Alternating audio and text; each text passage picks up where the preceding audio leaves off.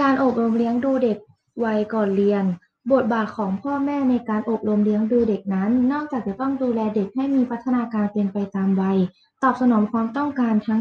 ทางด้านร่างกายและจิตใจแล้ว ยังต้องอบรมเลี้ยงดูให้เด็กมีวินัย มีลักษณะนิสัยที่ดี มีการช่วยเหลือตัวเองได้ ดังนั้นควรให้ความสำคัญเกี่ยวกับเรื่องต่างๆ ดังต่อไปนี้ 1. การสร้างระเบียบวินัย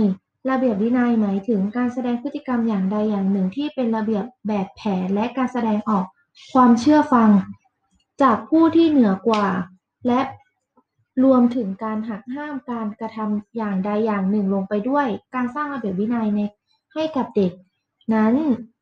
จำเป็นต้องสอนให้เด็กรู้ควบคุมตนเอง หรือที่หรือที่เรียกว่ามีวินัยในตนเองด้วย 2. การสร้างลักษณะนิสัยที่ดี การฝึกให้เด็กปฏิปฏบัติภารกิจที่เป็น